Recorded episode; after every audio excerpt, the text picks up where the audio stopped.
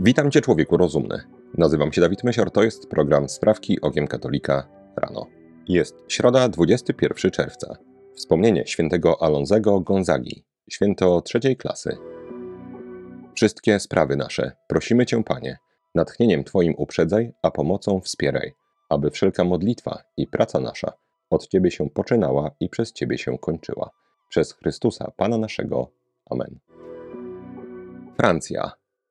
Tegoroczne święto Bożego Ciała w pobliżu miejscowości Annecy we wschodniej Francji doszło do ohydnej napaści na przechodniów, w tym małe dzieci.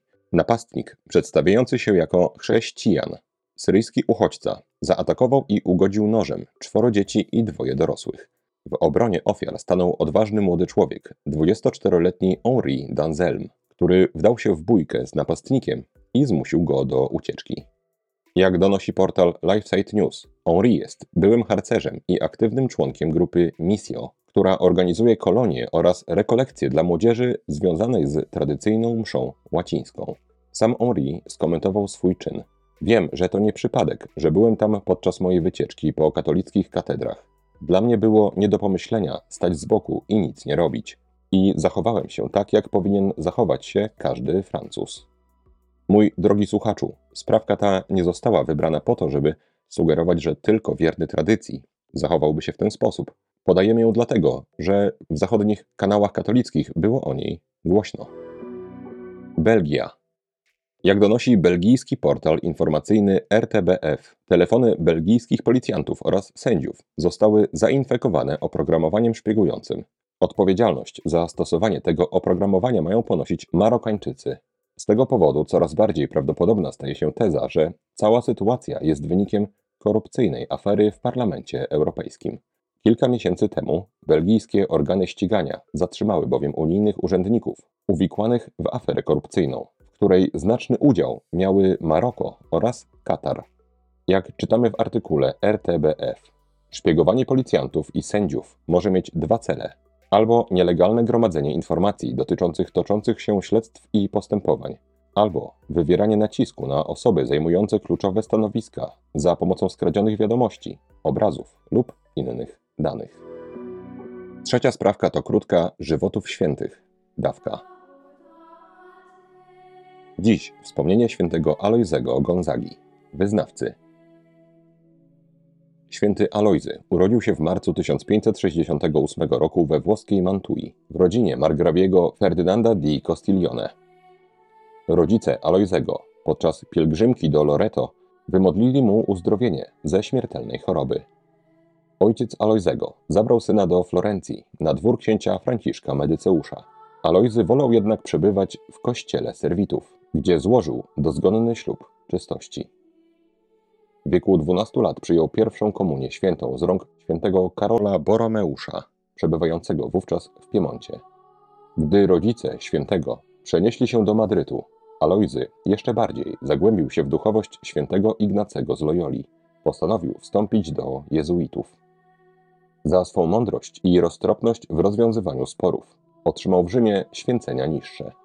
Kilka lat później miał przyjąć także święcenia prezbiteratu.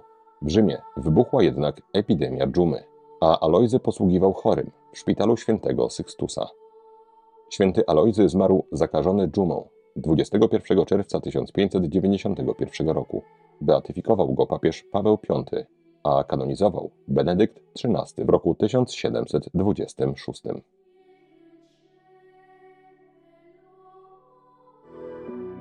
Szwecja.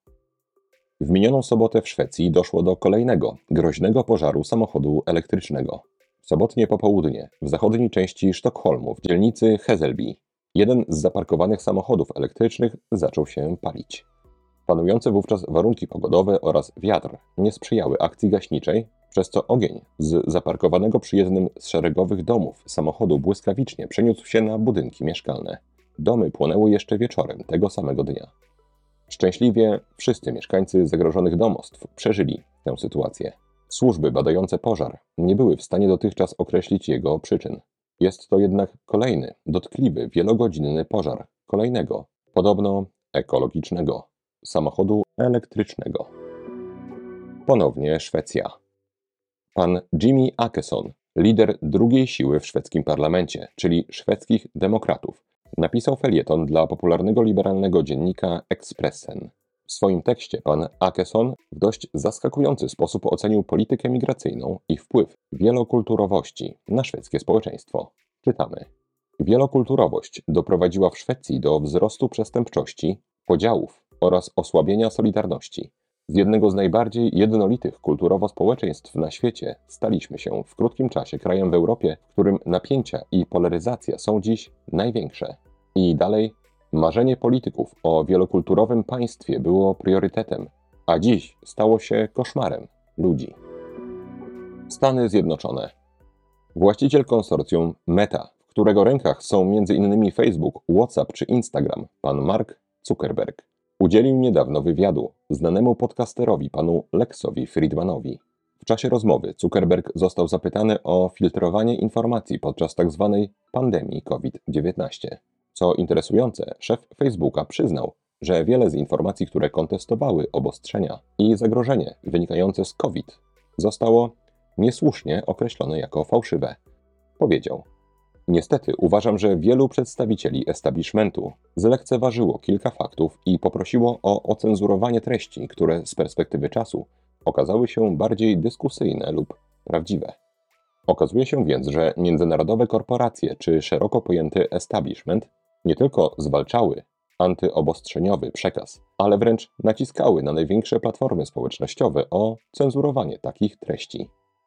To jest, mój drogi słuchaczu, naprawdę rzecz niezwykła. Niech jakiś polityk się upije. Sprawa na całą Polskę. Niech jakieś ugrupowanie polityczne ma żenujący i obrzydliwy transparent. Sprawa prawie na całą Polskę. Być może jutro w parlamencie jeden z czołowych polityków się potknie i wyleje kawę. Ło, to będzie sprawa na całą Polskę. Tymczasem osoba decyzyjna na temat tego, co pojawia się na Twoim smartfonie, jeżeli włączasz Facebooka, WhatsAppa czy Instagrama, właśnie przyznał, że w czasie obostrzeń filtrował dla Twojego dobra treści. I jeżeli ktoś zamykał całą gospodarkę, w wyniku czego tak naprawdę uratował bardzo mało ludzi, o czym świadczą badania. Jeżeli ktoś wyprał mózg połowy, powiedzmy, społeczeństwa, tym, że trzeba nosić maseczkę, bo ona pomaga. Jeżeli ktoś przyczynił się do lęków, niepokojów, nerwic, ludzi przerażonych tym, co płynęło wtedy z ekranów, jeżeli ktoś pod nieuwagę przerażonych zagrożeniem ludzi zrobił gigantyczny krok w kierunku pozbawienia człowieka gotówki, czyli tak naprawdę jednego z bardzo ważnych bastionów jego niezależności i wolności. Jeżeli wreszcie ktoś na potęgę promował substancję, która miała uratować nas wszystkich przed tym zagrożeniem, to jeżeli wtedy ktoś, albo nawet ty, napisał na Facebooku czy Instagramie jakąkolwiek informację, która przeczyła tej powszechnej, fałszywej narracji, to to było przez pana Marka Zuckerberga usunięte. Tym jakoś cała Polska nie żyje. Przyszło nam więc poczekać, aż jutro jakiś poseł albo senator potknie się i rozleje kawę. To są ważne rzeczy. Ponownie Stany Zjednoczone. Jak donosi Fox News, 12 hrabstwo w amerykańskim stanie Oregon rozważa secesję od swojego stanu i przyłączenie się do stanu Idaho. Powodem inicjatywy mieszkańców ma być lewicowa agenda prowadzona przez rządzących w Oregonie demokratów. 12 hrabstw realizuje ideę Greater Idaho, czyli większego Idaho, a konkretnie ideę możliwości prowadzenia spokojnego, normalnego życia, wolnego zarówno od liberalnych ideologii, ale też w oparciu o rolnictwo, tak bardzo zaniedbywane, między innymi przez budowanie autostrad między wielkimi miastami. Jedna z mieszkanek Oregonu skomentowała doniesienia w następujący sposób. Tak, popieram ideę większego Idaho. Moi przyjaciele ze wschodniego Oregonu mają już dość. Są sfrustrowani. Mój drogi słuchaczu, nie wiem czy to dobrze, czy niedobrze. Natomiast takich inicjatyw jest coraz więcej. Jest też coraz więcej takiej retoryki, że być może trzeba będzie świat po prostu jakoś podzielić. Na przykład w Stanach Zjednoczonych są stany rządzone przez, powiedzmy, prawicę, czyli republikanów, i stany rządzone przez lewicę, czyli demokratów. Ludzie ze stanów lewicowych bardzo licznie przenoszą się z całymi rodzinami, domem, z całym swoim życiem do stanów rządzonych przez republikanów. Coraz więcej jest też takiej retoryki, że po prostu tych dwóch jakby światopoglądów nie da się pogodzić. Zważywszy na to, że miliony dzieciaków, które dzięki TikTokowi stały się radykalnymi bojówkarzami proletariatu, a teraz już nie są dziećmi i stają się wściekłymi dorosłymi. Koegzystencja tej części społeczeństwa z chrześcijanami najzwyczajniej w świecie nie ma już praktycznie żadnego pola. Sprawę takich ruchów, żeby dzielić jakby ziemię między siebie. Dobra, wy bądźcie sobie tam, a my tu. Będziemy z zespołem Sprawek Okiem Katolika z zainteresowaniem obserwować i wam ją relacjonować. Polska. W miniony czwartek, 15 czerwca, w czasie kolejnego posiedzenia polskiego Sejmu, Klub Parlamentarny Lewicy ogłosił podczas konferencji prasowej projekt ustawy o likwidacji klauzuli sumienia. Klauzula sumienia obowiązuje w polskim prawie w artykule 39 ustawy o zawodach lekarza i lekarza dentysty, na mocy której lekarz może powstrzymać się od wykonania świadczeń zdrowotnych niezgodnych z jego sumieniem. W praktyce jest to bardzo skuteczna ochrona przed zmuszaniem lekarzy do dokonywania mordów na dzieciach nienarodzonych lub innych, często sprzecznych z naturą, zabiegów. Poseł lewicy pani Monika Falej powiedziała podczas konferencji prasowej: Klauzula sumienia nie pozwala na aborcję, ale pozwala na zabijanie kobiet. Dlatego też jako lewica mówimy jasno: stoimy za życiem i zdrowiem kobiet. Żądamy uchylenia artykułu 39, który pozwala lekarzom na odmówienie zabiegu. Wiadomo, że lewica to dzieci buntu, dzieci rewolucji. We wszystkich ich działaniach chodzi o destrukcję prawa naturalnego, porządku społecznego. Natomiast pytanie, czy w tym przypadku również nie wchodzą w grę problemy z własnym sumieniem? Może myślą, że uda im się odrobinę uciszyć własne sumienie, jeżeli pogwałcą cudze. Co może być większym marzeniem lewicy niż człowiek, na przykład lekarz, będący niewolnikiem prawa, a nie własnego sumienia i rozumu. Ostatnia sprawka to krótka rozprawka. Czwarty uczynek miłosierdzia względem duszy. Błogosławieni miłosierni, albowiem oni miłosierdzia dostąpią. Zdanie w stu procentach prawdziwe przez wzgląd na osobę, która je wypowiedziała. Zdanie, jak już mówiliśmy, brzydko wykorzystywane do metodycznego wypierania zdrowej nauki przez modernizm. W zdrowej nauce być miłosiernym to wypełniać precyzyjnie wskazane uczynki miłosierdzia. W modernizmie być miłosiernym to stawiać się w roli Boga i wybaczać grzesznikom nie ich winy względem nas, do czego jesteśmy zobowiązani, ale ich winy wobec Boga. Widzisz jawno grzesznika, bądź miłosierny. Wybacz mu, towarzysz mu. Ale ja wybaczać mogę jedynie winy zadane mi. Nie mogę za Boga wybaczać grzechów przeciw Bożym przykazaniom. Ślisko jest ten temat miłosierdzia przez modernistów fałszowany. Jak temu zaradzić? Poznając prawdziwe znaczenie pojęć. I tak po omówieniu pierwszych trzech uczynków miłosierdzia względem duszy, czyli grzesznych napominać, nieumiejętnych pouczać i wątpiącym dobrze radzić, dochodzimy do czwartego, czyli strapionych pocieszać. Bliźni ma strapienie. Niedobrze, żeby, jak to niestety bardzo często bywa, przeżywał swoje nieszczęście sam. Już sama Twoja obecność może być pocieszeniem, jeżeli okażesz uwagę w słuchaniu o jego utrapieniu oraz współczucie. Tu nawet słów nie trzeba, a czasem wręcz nie warto ich wypowiadać, jeżeli zamiast prawdziwym pocieszeniem miałyby być próżnym gadaniem. Czy więc będąc obok, słuchając uważnie, okazując współczucie, już w pełni pocieszyliśmy strapionego? Jeszcze nie. Czy może mamy za wszelką cenę rozwiązywać jego problem? Różnie w różnych sytuacjach, ale nie tym jest samo pocieszenie. Może mamy obiecywać mu, że wszystko ułoży się tak, jak on pragnie. Nie obiecujmy czegoś, do czego pewności mieć nie możemy. Czym więc jest to pocieszenie?